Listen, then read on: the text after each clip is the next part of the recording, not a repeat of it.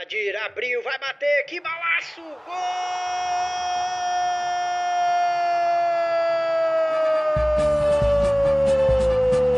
Do Vitória!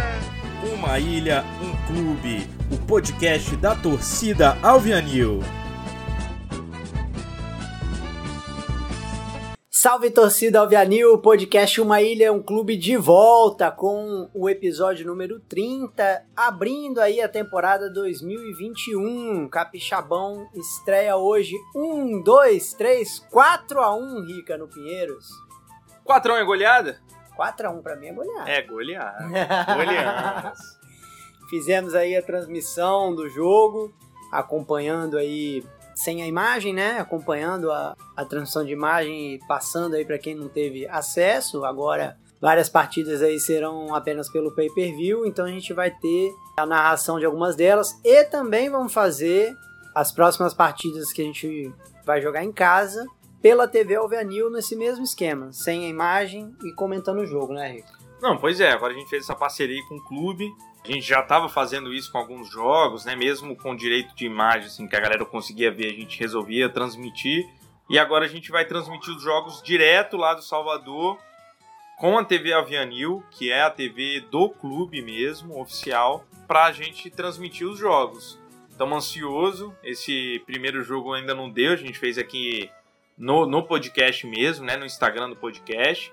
Mas a partir de, dos próximos jogos em casa, a gente vai transmitir direto na TV Alvianil, no YouTube do clube, enfim. Pois é, eu começo aí relembrando essa novidade, a gente já tinha comentado isso aí no final do ano passado, que a gente estava em conversa aí com o clube, para também falar um pouquinho sobre o novo formato que a gente vai adotar. A gente não vai fazer mais uma descrição tão detalhada do jogo, vai focar um pouquinho mais nas análises e impressões aí. E já vamos começar assim com essa primeira vitória do Alvianil jogando em casa. Começamos num ritmo forte, né, Rica? Com um esquema um pouquinho diferente. Acho que já pode começar aí pela escalação e a gente já vai começar a ver essa diferença aí. É isso, começamos com o goleiro Paulo Henrique, que já vinha jogando, né, nos últimos jogos.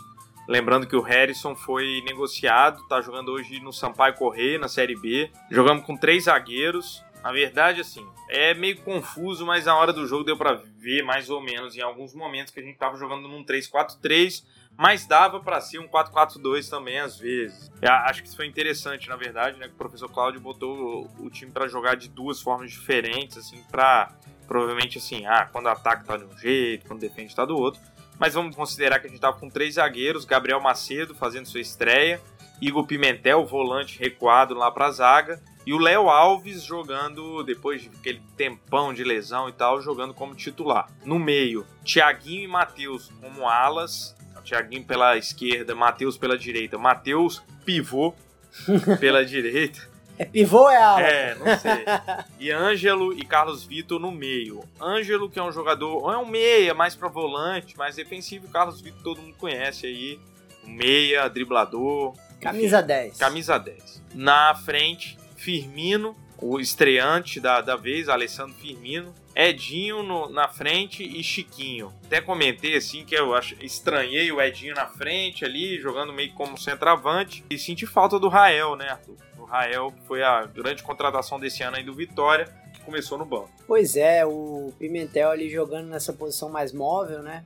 Quase um líbero ali, né? É, exatamente. Uma escalação ofensiva eu também achei interessante, assim, um conceito. Sai um pouco da mesmice aí que a gente vê, né? Às vezes a gente vê os times armados de uma maneira muito parecida. Esse não, um time. Inclusive uma, uma disposição tática que já apontava até uma diferença na forma de jogar, né? Um time tocando bastante a bola, procurando usar muita tabela, né? E acho que uma disposição que foi pensada para isso mesmo. Achei interessante. Sim, apesar de ser uma escalação realmente um pouco mais ofensiva, a gente acabou vendo que no final das contas ali no o meio de campo faltou um pouco de criatividade. Eu, na minha opinião, acho que o Edinho não rende tão bem assim dentro da área.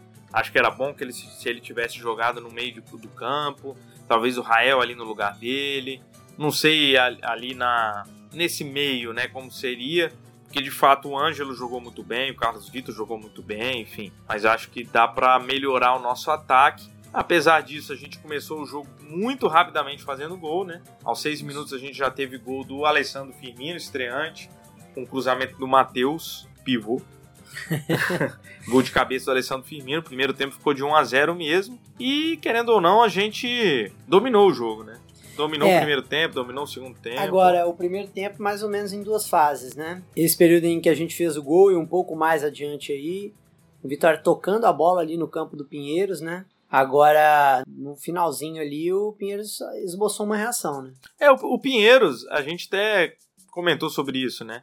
Tinha hora que tinha 21 jogadores no campo de defesa do Pinheiros, né? Todos os jogadores do Vitória, exceto o goleiro lá, e todo o time do Pinheiros ali também. Então, realmente, no início ficou Ofereceu muito campo. muito campo e o Vitória não conseguia ser objetivo o suficiente para fazer gol, apesar de já ter feito, né? Mas a gente estava assim, ah, 1 a 0 tá pouco para esse jogo, né? A gente ficou assim meio achando que o Vitória precisava fazer mais. E depois da metade do segundo tempo, um pouquinho mais, acho que um pouco mais do que a metade, o time do Pinheiros começou a marcar a nossa saída de bola e começou a dar alguns sustos também, Paulo É. Henrique teve de fazer uns trabalhos. né? É, o time que contava um pouco com esse tipo de jogada, né? Não não estava construindo as suas jogadas a partir de uma posse de bola, tomava a bola no ataque ou tentava esticar, é, aí com menos sucesso, né? Tentava esticar a bola desde a defesa ali com um chutão para tentar alguma coisa ali no ataque. É, no primeiro tempo mesmo, o técnico do Pinheiro ficou meio chateado com o seu time e fez uma substituição muito rápida, né? Saiu o Sabiá, entrou Soares. Soares. Talvez tenha contribuído com essa mudança de, de postura do time, né? Mas é isso. Primeiro tempo terminou de 1 a 0 fomos pro segundo tempo, rápido, sem substituições pro Vitória, né? E rapidinho, o Edinho fez o gol dele aos 6 minutos também, curiosamente. É, Edinho que mesmo jogando fora da posição consegue é, ali produzir de alguma maneira, né? Faltou um pouco as jogadas mais características, é, apesar de ter dado um chute fora da área mesmo assim, mas realmente é o que você falou, de repente é uma opção se analisar e ver o Edinho jogando um pouquinho mais atrás. Mesmo assim, deixou dele, o pai tá sempre on, né? Sempre on. Bem, o jogo depois foi essa meio. Alguns sustos, talvez, assim, do Pinheiros, mas assim, o Vitória completamente dominando o jogo, assim, em geral. Tava 2 a 0 fizemos várias substituições. Vitinho entrou, Thiago, entrou o Rael Entrou o Emerson lateral direito. e entrou o Emerson lateral direito. É isso. Só os quatro? É, entrou o João Paulo também. Verdade, na, verdade, mesmo, Na vaga Paulo. do Anjo. Isso. E aí o time, é, eu acho que com essas mudanças começou a ser um pouco mais ofensivo, inclusive. Foram mudanças que botaram o time pra frente. E a gente acabou os 30 minutos já tendo outro gol do Vitinho, agora que tinha acabado de entrar, né? Vitinho careca. Afinidade com o gol do homem. Rapaz, faz... Vitinho que completou mais de 100 jogos pelo Vitória, inclusive ganhou a camisa aí 100, merece. Nosso Vitinho merece. A gente comentou isso naquela saída dele, que porra, tinha saído com 99, né, É, cara? com Felizmente voltou e voltou fazendo o que sabe fazer, né? A gente tava até comentando como o Vitinho parece menino jogando, né? Ele entra pra No primeiro lance ele já, ele já chutou uma bola perigosa e aí no segundo, se não me engano, ele já Isso. guardou. Agora, falando no, no Vitinho que entrou e fez a diferença, acho importante a gente falar que o Rael entrou fazendo a diferença também. Foi. Rael fez um passe maravilhoso pro Vitinho, mas não entrou no gol, mas assim, entrou pra cumprir um papel ali que ninguém tava cumprindo. Um cara de referência na área que sabe jogar, sabe tocar a bola. Eu realmente sou até suspeito, porque eu sou fã do Rael. Acho que o Rael joga muita bola, sabe fazer gol. Acho que é um cara muito importante aí pra esse time do Vitória. Aí duas coisas. A primeira é, o Rael faz, além desse papel do centroavante, ele sai pra jogar e ele consegue dar bons passes ali no ataque. Esse primeiro chute do Vitinho foi um passe longo dele, inclusive, não, não dá só passe curto. E a bola do gol também. Isso. Participação dele direta ali, um passe Efetivo. decisivo ali pro Vitinho marcar. Isso. Então, assim, o Rael entrou muito bem mesmo, realmente. A gente até perguntou pro seu Cláudio, porque ele não tinha saído jogando. Enfim, tem coisas, igual a gente sempre fala aqui, algumas coisas que a gente não domina, em termos de forma física, treinamento, ideia do- de jogo, né? Mas a impressão que deu depois que o Rael entrou é de que, de fato, ele tá merecendo aí um passo no time. Aos 36 minutos, o Thiago Ramos, que também tinha entrado, né, fez um golaço, né? Chute de. Muito elegância. É, aquele chute colocado que realmente é um volante que, que sabe chegar, chega muito bem. Acho que o Thiago cumpre um papel muito importante ali no Vitória. É, o Ângelo foi o cara que ele estava jogando antes dele, jogou muito bem também. Chegou também. É, chegando na área, chutando, fazendo. Inclusive o goleiro do, do Pinheiros teve belas defesas, apesar de não tão bela forma física. Mas é Imaginando esse cara fininho mais novo, é, viu? Que goleiro. Exatamente, belo goleiro. Que inclusive voltou a jogar, né? Agora Isso. que o Pinheiro chegou na Série A. Era um cara que já estava aposentado. Então, assim, estamos brincando, mas o Robinho, o goleiro, jogou bastante, jogou muito bem. Já teve outra jogada ali que, se não fosse ele, já teria entrado. O Chiquinho isolou. Aliás, o Chiquinho que jogou um pouco. Tava meio esquisito, né? Tava um pouquinho abaixo hoje o Chiquinho. É, saiu machucado, mas é um cara que a gente sabe que tem qualidade, podia ter contribuído um pouco mais, assim. Era um jogo bom, né? Um jogo que dava para imprimir velocidade, dava para fazer tabela no ataque, né? Isso. Aí já tava 4 a 0 Vitória deu uma dormida. Aos 40 minutos, o volante do, do Pinheiros, Iago, deu um chutaço fora da área, bola no cantinho, realmente impossível de se defender. 4 a 1 nada... Bela estreia. É, uma ótima estreia. A gente encontrou bastante coisas que podem melhorar, mas que bom que mesmo podendo melhorar, a gente meteu 4, né, cara? 4 a 1 no Pinheiros. Bela estreia no Campeonato Capixaba 2021. É importante, assim, tirar esse nervosismo da estreia, né? É, agora a gente também comentou na narração que vinha de uma sequência muito ruim no final do ano passado, então já deixa isso para trás, já dá um cartão de visitas aí dessa nova formação, desse novo elenco, né? Bastante modificado, igual a gente falou, com um conceito muito interessante jogadores jovens aí, um time mais dinâmico, mais móvel. Eu sinceramente acho que isso aí foi uma promessa cumprida do Cláudio Roberto. Ele falou que o time seria mais assim, de fato apresentou isso. Com pontos altos aí no começo do primeiro tempo e depois nessa fase do segundo em que rolaram os gols. Destacaria fora isso também essa sequência que o Ricardo comentou, detalhar ela um pouquinho mais aí, que aconteceu nos 37 do primeiro. Foram se eu lembrei bem aqui, uns quatro chutes a gol seguidos aí.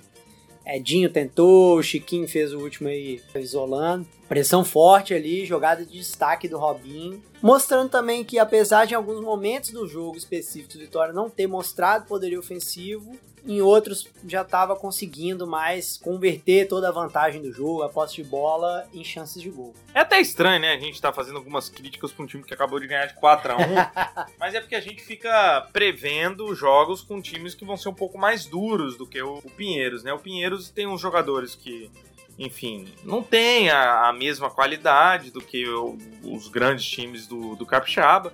E aí eu falo isso com todo respeito, assim, não tô querendo diminuir, mas assim, eu acho que até o Pinheiro sabe o lugar que tem, né?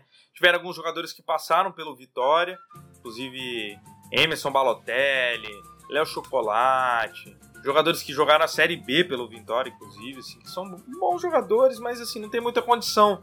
Então, assim, o Pinheiros foi, foi uma boa estreia. Foi assim, uma boa, né? Foi bom a gente ter estreado contra o Pinheiros, porque era um momento que dava para errar a gente não jogou um dos melhores dos jogos, apesar do 4 a 1 mas eu acho que já deu para ver alguns erros e alguns acertos, né? O que, que dá para fazer e o que, que precisa melhorar no próximo no resto do campeonato. Isso, a gente sempre. Eu sempre coloco o asterisco de que, assim, nos jogos mais difíceis, às vezes acaba que o time mesmo se obriga a errar menos, então às vezes tem um pouco dessa folga, e aí talvez o erro seja mais o relaxamento do que os erros técnicos especificamente, né? Mas assim, foi uma coisa que a gente também notou enquanto estava assistindo o jogo, que o, o controle do jogo sobre do, do, Vitória ficou uma coisa relativamente tranquila. Né? O Vitória é não, não, perdeu o controle da partida em um momento, conseguiu conduzir aí, que também é importante. Nem sempre o time vai jogar bem, e é importante que mesmo quando não jogue bem faça resultado. Não foi o caso hoje, igual a gente tá falando. Não é uma coisa assim, ah, o time jogou mal e goleou. Não é. É que teve momentos do jogo que o time poderia ter ido melhor, mas mesmo assim a gente fez o resultado com, com tranquilidade. É isso. Bem, o Campeonato Capixaba começou hoje, né? Sábado, dia 27 de fevereiro, quando a gente tá gravando. Tiveram três jogos. Real Noroeste ganhou de 2 a 0 do Estrela. Rio Branco ganhou. Rio Branco de Cariacica ganhou de 3 a 0 do São Mateus e teve o nosso jogo 4 a 1 contra o Pinheiros. Amanhã, domingo, às 15 horas, ainda vai ter Desportivo e Vila Velhense, Rio Branco de Venda Nova contra o Serra.